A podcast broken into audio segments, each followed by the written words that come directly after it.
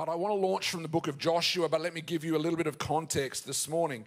Uh, Joshua begins with Moses obviously just passing away. Joshua is taking over as the leader of the Israelites, and they are conquering the promised land. They cross the Jordan River, they're conquering the promised land.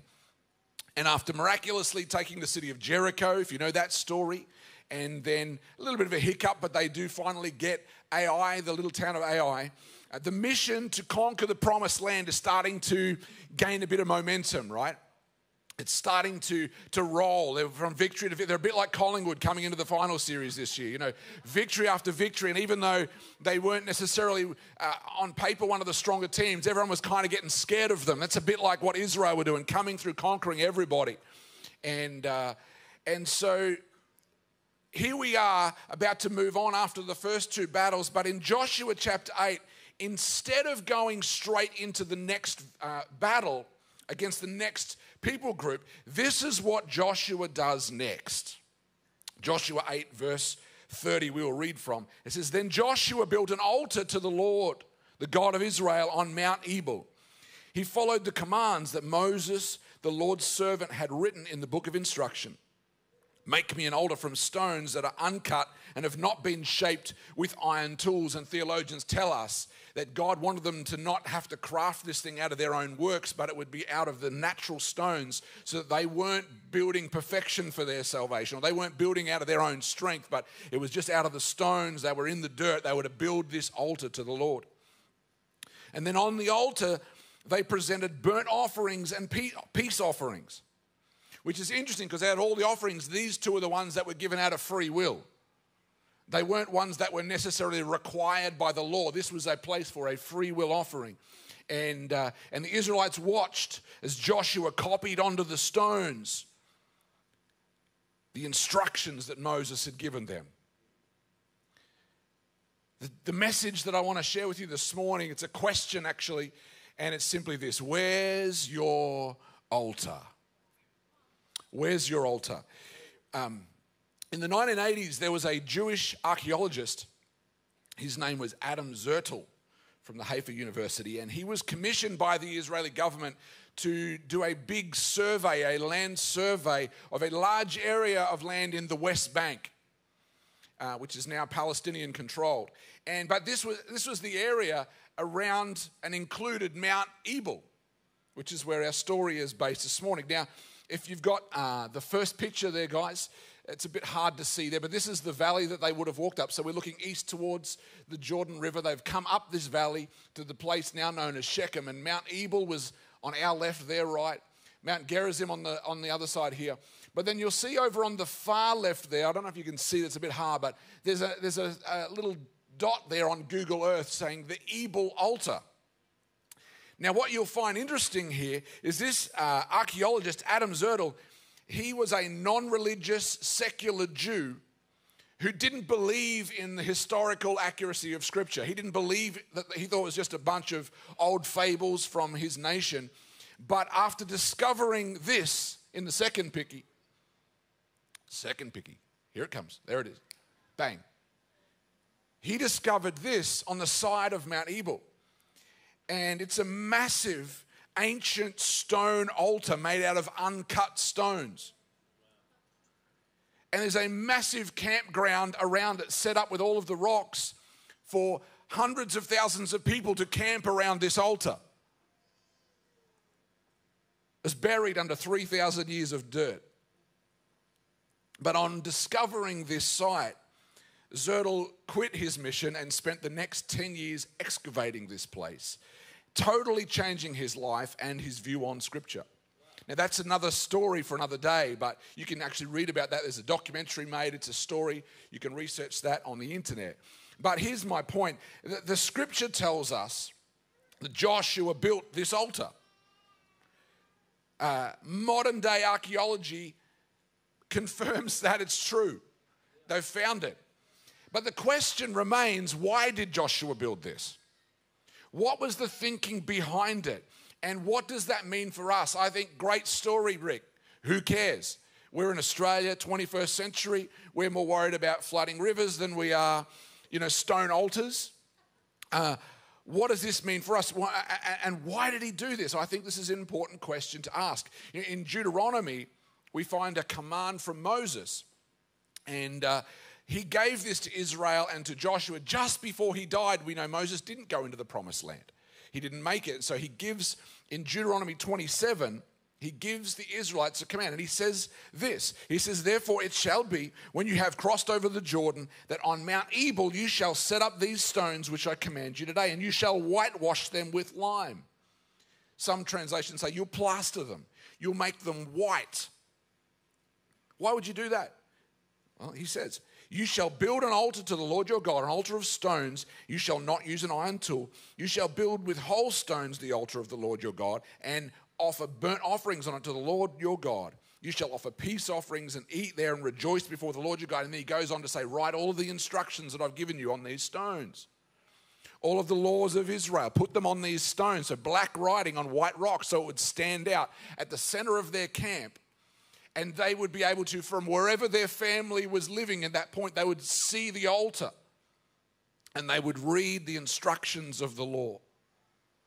This was the center of their community. And so Joshua, when they get in there, builds this altar. That's what we just read this morning, uh, in obedience to what Moses had told him to do. But here's my question why an altar? Why would you not, when you first move into a new territory, when you're taking land, the first thing that you would build would surely be some water infrastructure? Or, or some, so you'd cultivate some land to begin to grow some food to feed your families and to feed your community, or you would build some houses for shelter or, or something. Why, why would God say, do an altar first? Well, I think it's interesting because when you understand what an altar is, it starts to come together. And so, an altar is a, if, if you don't know what an altar is, it's a really interesting subject to study. An altar was a structure that you would build the people would build, where you would then bring an animal and sacrifice its life as an offering for your sin. And so an altar is known as a place of death.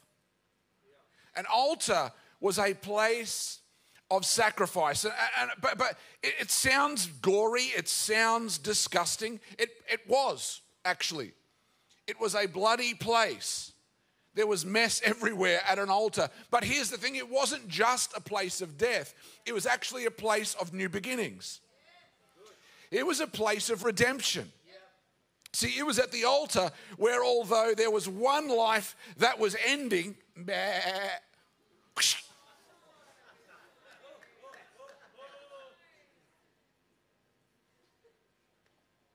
I grew up on the land and we used to eat sheep. I've been part of teams that have done that before. Meh. One life is ending, it's a little tragic. But, but another life, which happens to be you, another life that is your family and everyone that you represent, they are being redeemed. They are being set free. They are being, their, their sins are being atoned for. And so at the altar, you are coming to a place where you are reestablishing your connection with God. You might have had one in the past, but you've been through some stuff and you come back to the altar and you bring an offering as a way to reconnect with your Heavenly Father. It's a place of new beginnings, of the Holy Spirit speaking to you a fresh word, of, of, of, God starting to unlock the things that maybe have gone dormant in your life. It's at the altar that these things take place.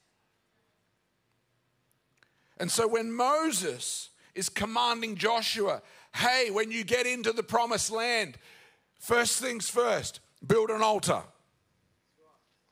What he's doing is he's giving them a practical way to make sure that when they finally stepped into the promises of God, they wouldn't forget the God of the promise. Uh, I love the promises of God. I love the provision of God. I love all of the things that God has for us in the future. But may we never be a people who forget the God of the promise. This is Moses practically saying, This is what we're going to do, guys. I'm not going to be with you, but do this. Now, thank God we live under the new covenant. I'm glad I don't have to do that anymore. I don't have to get Betsy the sheep, put a collar around her neck, walk her up the stone altar, push her into the fire. I, I don't have to do that anymore to be right with Jesus. Uh, anybody grateful this morning that you live in the 21st century and uh, you're not stuck under the old covenant, right? Thank you, Jesus. We have Hebrews 10. We know this scripture. Our high priest, Jesus, offered himself to God as a single sacrifice for all sin, for good for all time. And by that one offering, he made perfect those who are being made holy. You know, we, we are the people who are being made holy. There's room for grace in there. We are being made holy, but notice that you are already made perfect. You, you're perfect, but you're being made holy. Oh, I like that. I like that. So, so yeah, we're not lining up with, uh, with sheeps and bulls and knives anymore. But, but even though animal sacrifice is no longer needed, I want to just suggest to you this morning that to be a follower of Jesus, to be a carrier of the kingdom, to be somebody who bears the mark of heaven upon your life, it still requires a death of sorts. Uh, let's go to Galatians chapter 5, verse 24.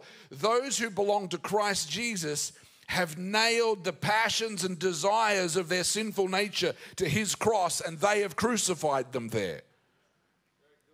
New covenant. Jesus followers. They have nailed their passions and the desires of their sinful nature to the cross. Matthew 16, Jesus said to his disciples, If you want to come after me, if that's what you want for your life, you don't have to. But if you desire to, if you sense heaven calling you to, to follow me and, to, and to, to follow in my ways, uh, deny yourself. Take up your cross. Follow me. Don't follow me if you haven't denied yourself and taken up your cross. Follow me is third in that chronology. Deny yourself, take up your cross, and then follow me. Because if you're following me, and you're not carrying a cross, if there's not a death of sorts in your life, you're going to follow Jesus. But when it starts to get a little bit inconvenient or when things start to go the way that you don't want them to go, the journey will be too burdensome and you won't want to do this anymore. If you see Jesus as the guy who just takes your burdens but does not give you his yoke, there is responsibilities about being a man or a woman of God of being a young person growing up in your high school. Hey, there is a burden to being a carrier of the name of Jesus. It's not just all fairy tales and butterflies and miracles. My nickname in high school was Moses. And it was, I hated it. My parents dragged me up through church. I was in a Christian family, but I hated it because I was the only one out of my entire year level that, that was a Christian that went to church on Sunday. And so I copped it through the week in a state school environment. I bore the name of Jesus even though I didn't even want to. And so when they said Moses, it was never said affectionately. It was just the only guy out of the Bible they could think of. And it was thrown at me like mud. Oh, it was a cross that I had to carry. I had to deny myself and own it. Yeah, I, I, I, I go to church on Sunday.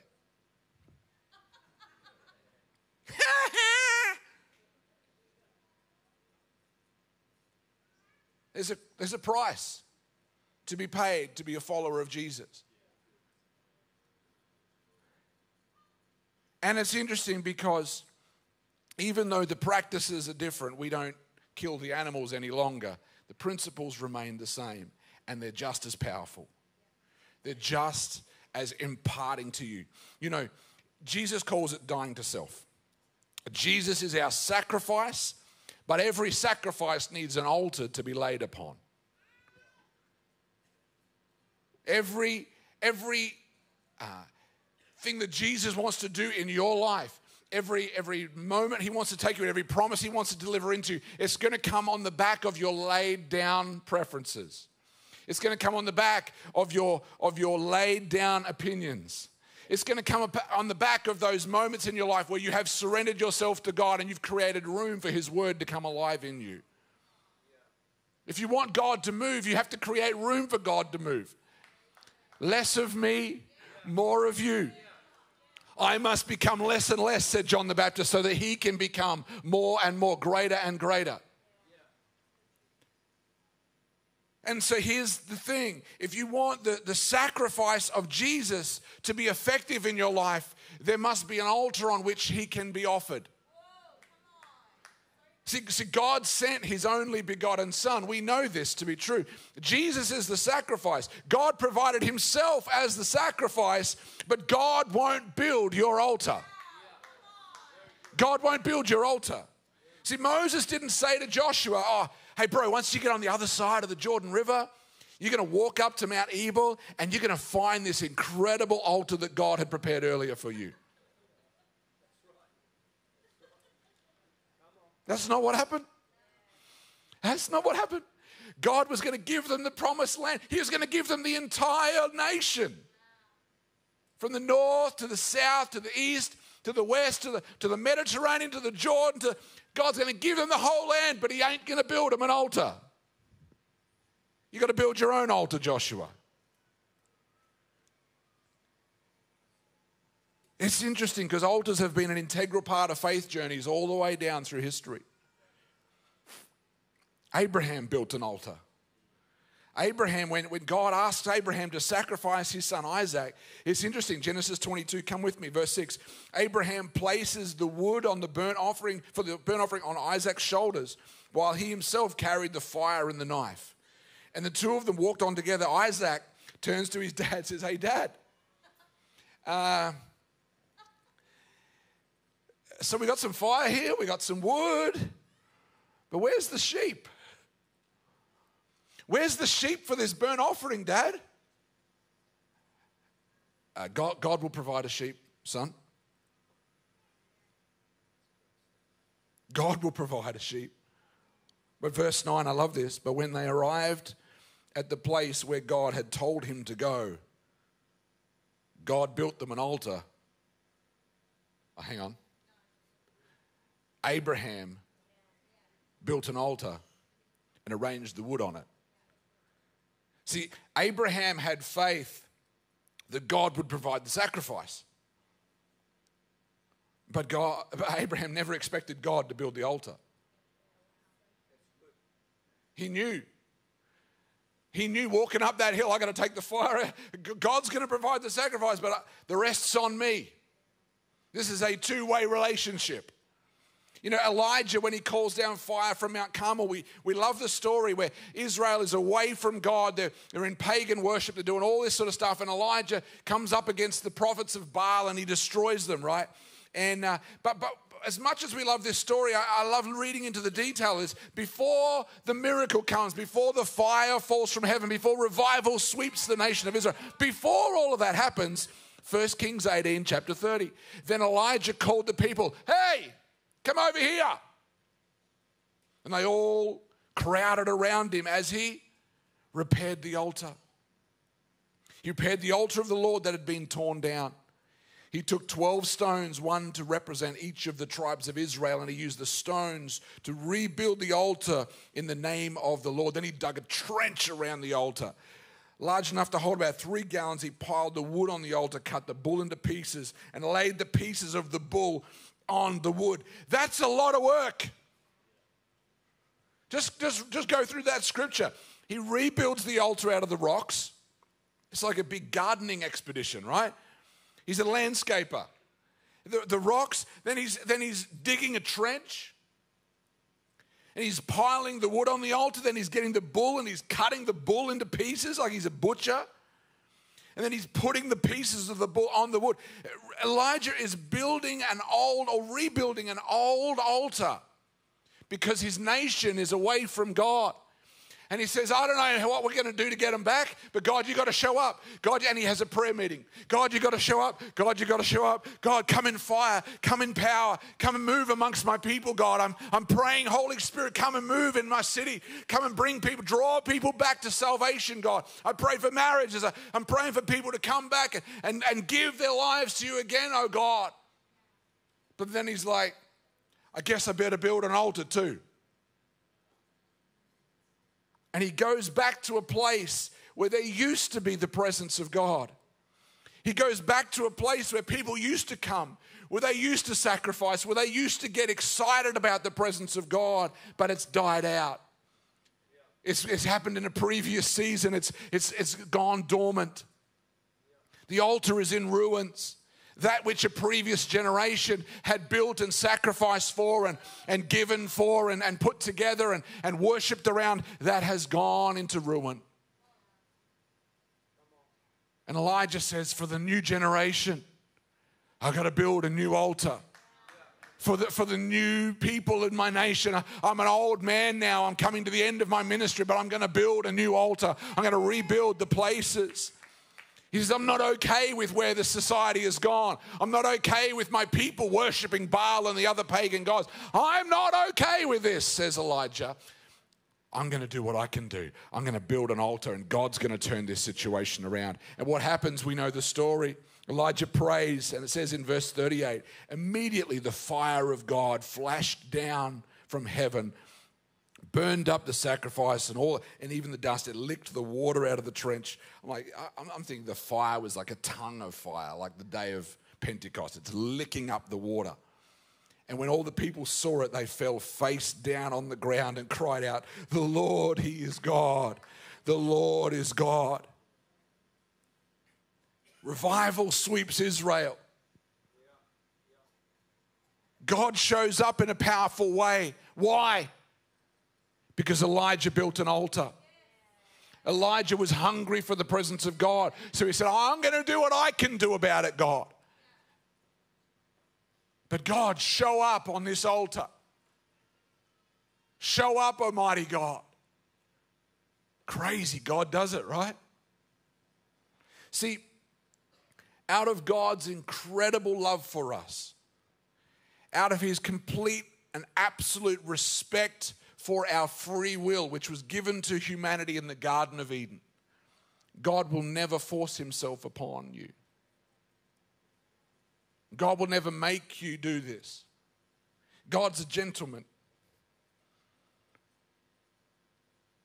He will never come in uninvited. In fact, God is so gracious that if you seek after Him, if you look for Him, He will allow you to find Him.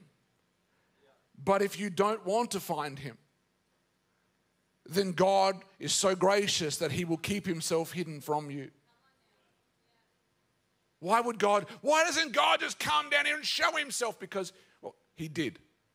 He sent Christ. But why doesn't God force Himself and make everybody in the entire world come down and worship? One day Jesus will return. But until that time, God has given us free will. If you want to find Him, ask seek, knock, the door will be opened to you. Jesus said, You will seek me and you will find me when you seek me with all of your heart. But if you don't want to seek him with all of your heart, then you don't really want to find him. And so God is so gracious. God is so loving. God is so respectful of your right to choose what you believe that he will remain hidden from you. See, that's why we must build our own altar. Because the altar is our invitation. The altar is our cry of surrender. We don't build rocks physically anymore, but we still build altars. Paul puts it this way in Romans 12 he says, So then, my friends, because of God's great mercy to us, I appeal to you offer yourselves as a living sacrifice to God, dedicated to His service and pleasing to Him. This is the true worship that you should offer. This is the true worship. Offer yourselves as a living sacrifice. Put your own life on the altar. Build an altar in your heart so that your life is a sacrifice, a sweet smelling incense to the presence of God in your world. And I think Paul's urging the church hey, guys, he's writing to, to believers here. He's writing to Gentile believers. He says, Hey, I know you believe. That's great.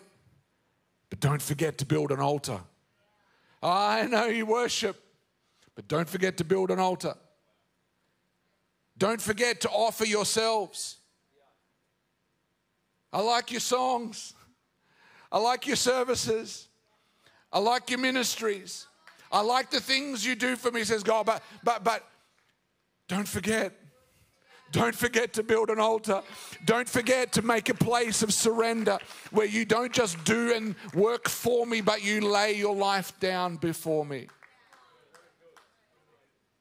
Oh, this is not an issue of the hands, this is an issue of the heart.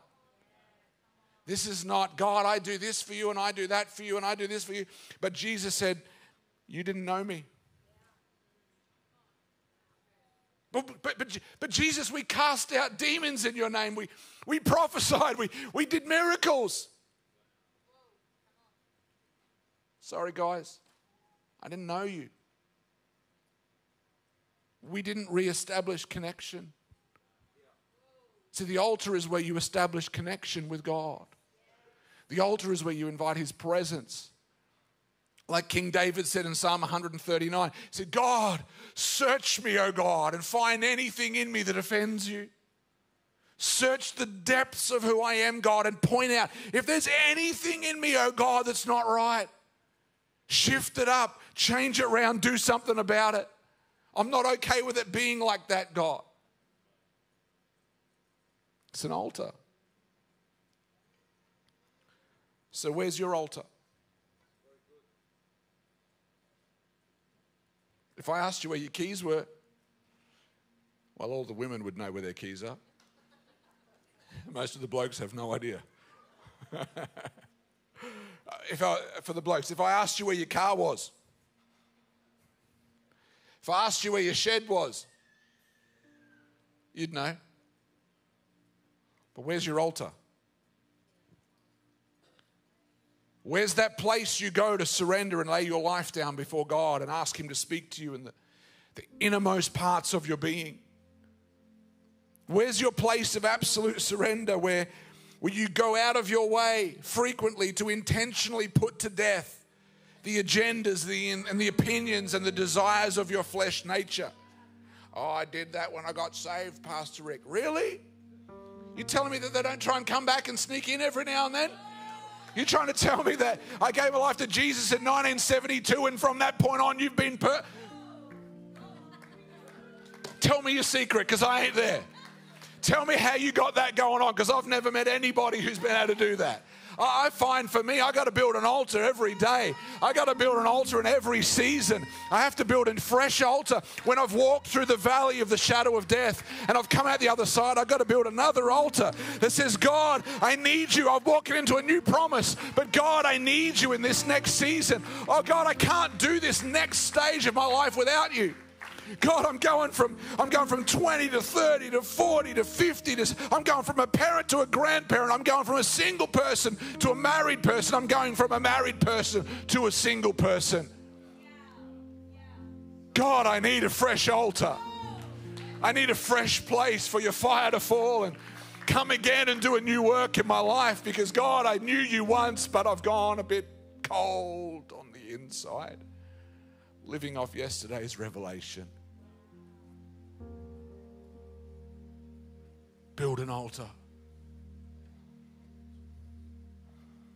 See, your altar is the place where you give God permission to alter you.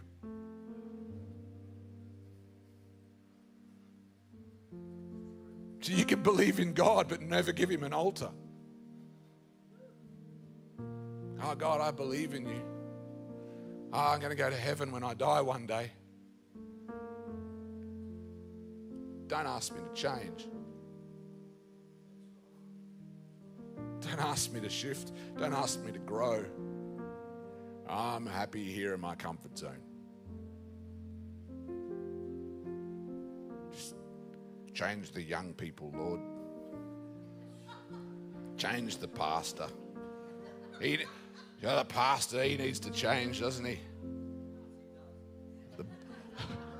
Oh, the board and the elders and the leadership, oh, they all need to change, God.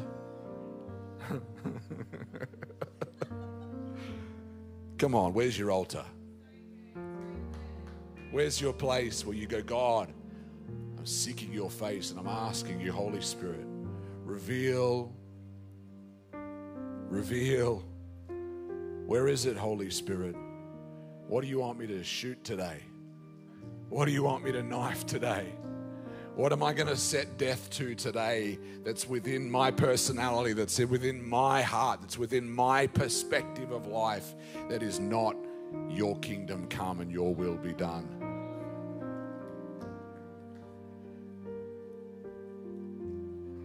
Time we out of here today, Pastors on? Pretty soon. Pretty soon.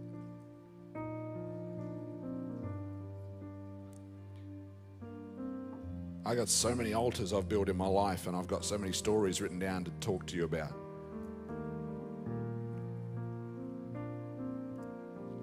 But I don't think you need to hear my story. I think it's a moment right now to say, God, where is that word applicable for me? Come on, would we stand together?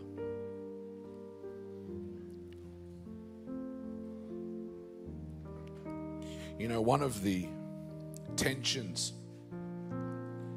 as a, as a visiting speaker in a church is that you never really want it to be about what you have to say. You always want it to be about the voice of God for the people. And many of you won't know me or our story. I could sit with you for hour after hour after hour and share with you pain, the struggles, the miracles, the healings that have happened in my own world where God has shifted us and sometimes felt like He's backed us into a corner. And you go, God, what am I going to do now? On the outside, this thing's fallen apart. And the word throughout my life has always been build an altar, Rick. Build an altar. Sometimes the altar has been the car with a worship CD on. Sometimes the altar has been when I was sick with an incurable disease. It wasn't terminal, but it was incurable. And I couldn't even go to work. The altar was my bed that I couldn't get out of. Where I saw a miraculous provision from the hand of God. The, the altar is sometimes for me the piano where I used to sit and for hours I would worship God and just love on Him and say, God, I want to be like King David. I want to be like those that have followed you in the past. That oh, I, I want to know your heart. I don't just want to know your hands.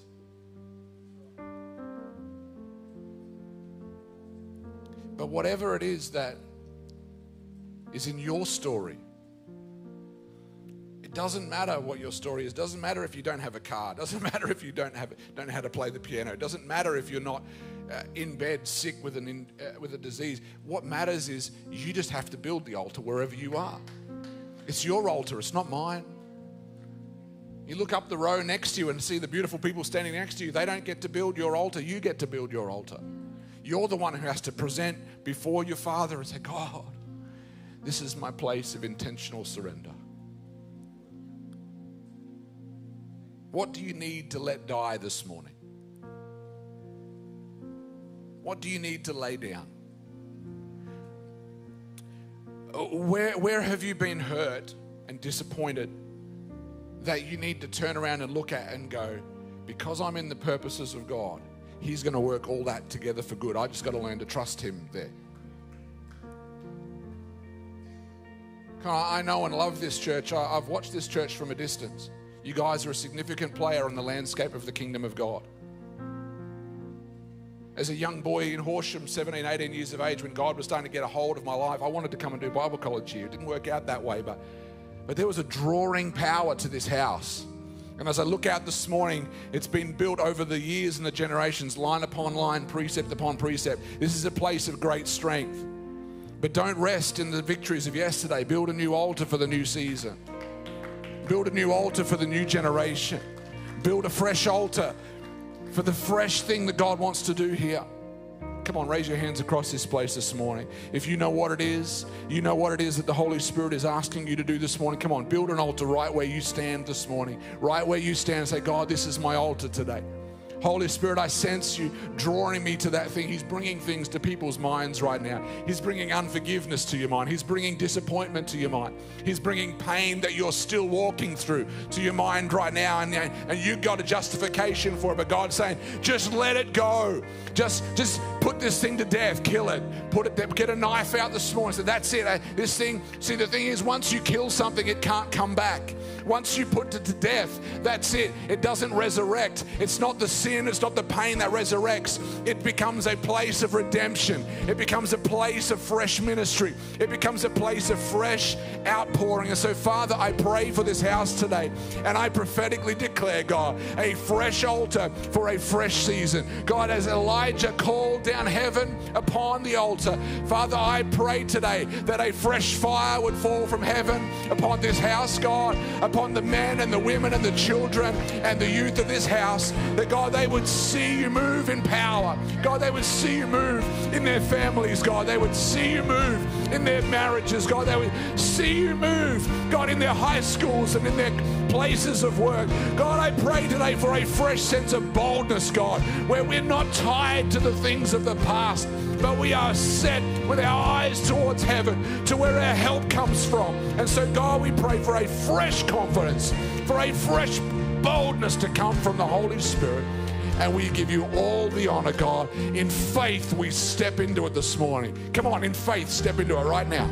In faith, step into it right now. Say, God, it's a new day. It's a new day. We honor you, Jesus. We honor you, Jesus. Come on, say amen if you believe it. Come on, shout amen if you believe it. Come on, say it again. Say amen. I agree. Amen. Come on, let's give him a great hand of praise this morning. Come on. I don't want you to clap God. I want you to praise him. Come on. Don't just clap him. Come on, from the depths of your heart, give him your highest praise. Come on, 10 seconds, 15 seconds. Go, God, I give you my highest praise this morning. Come on, give him your highest praise this morning. In Jesus' mighty name. Amen. Amen. Thank you, Pastor Zion.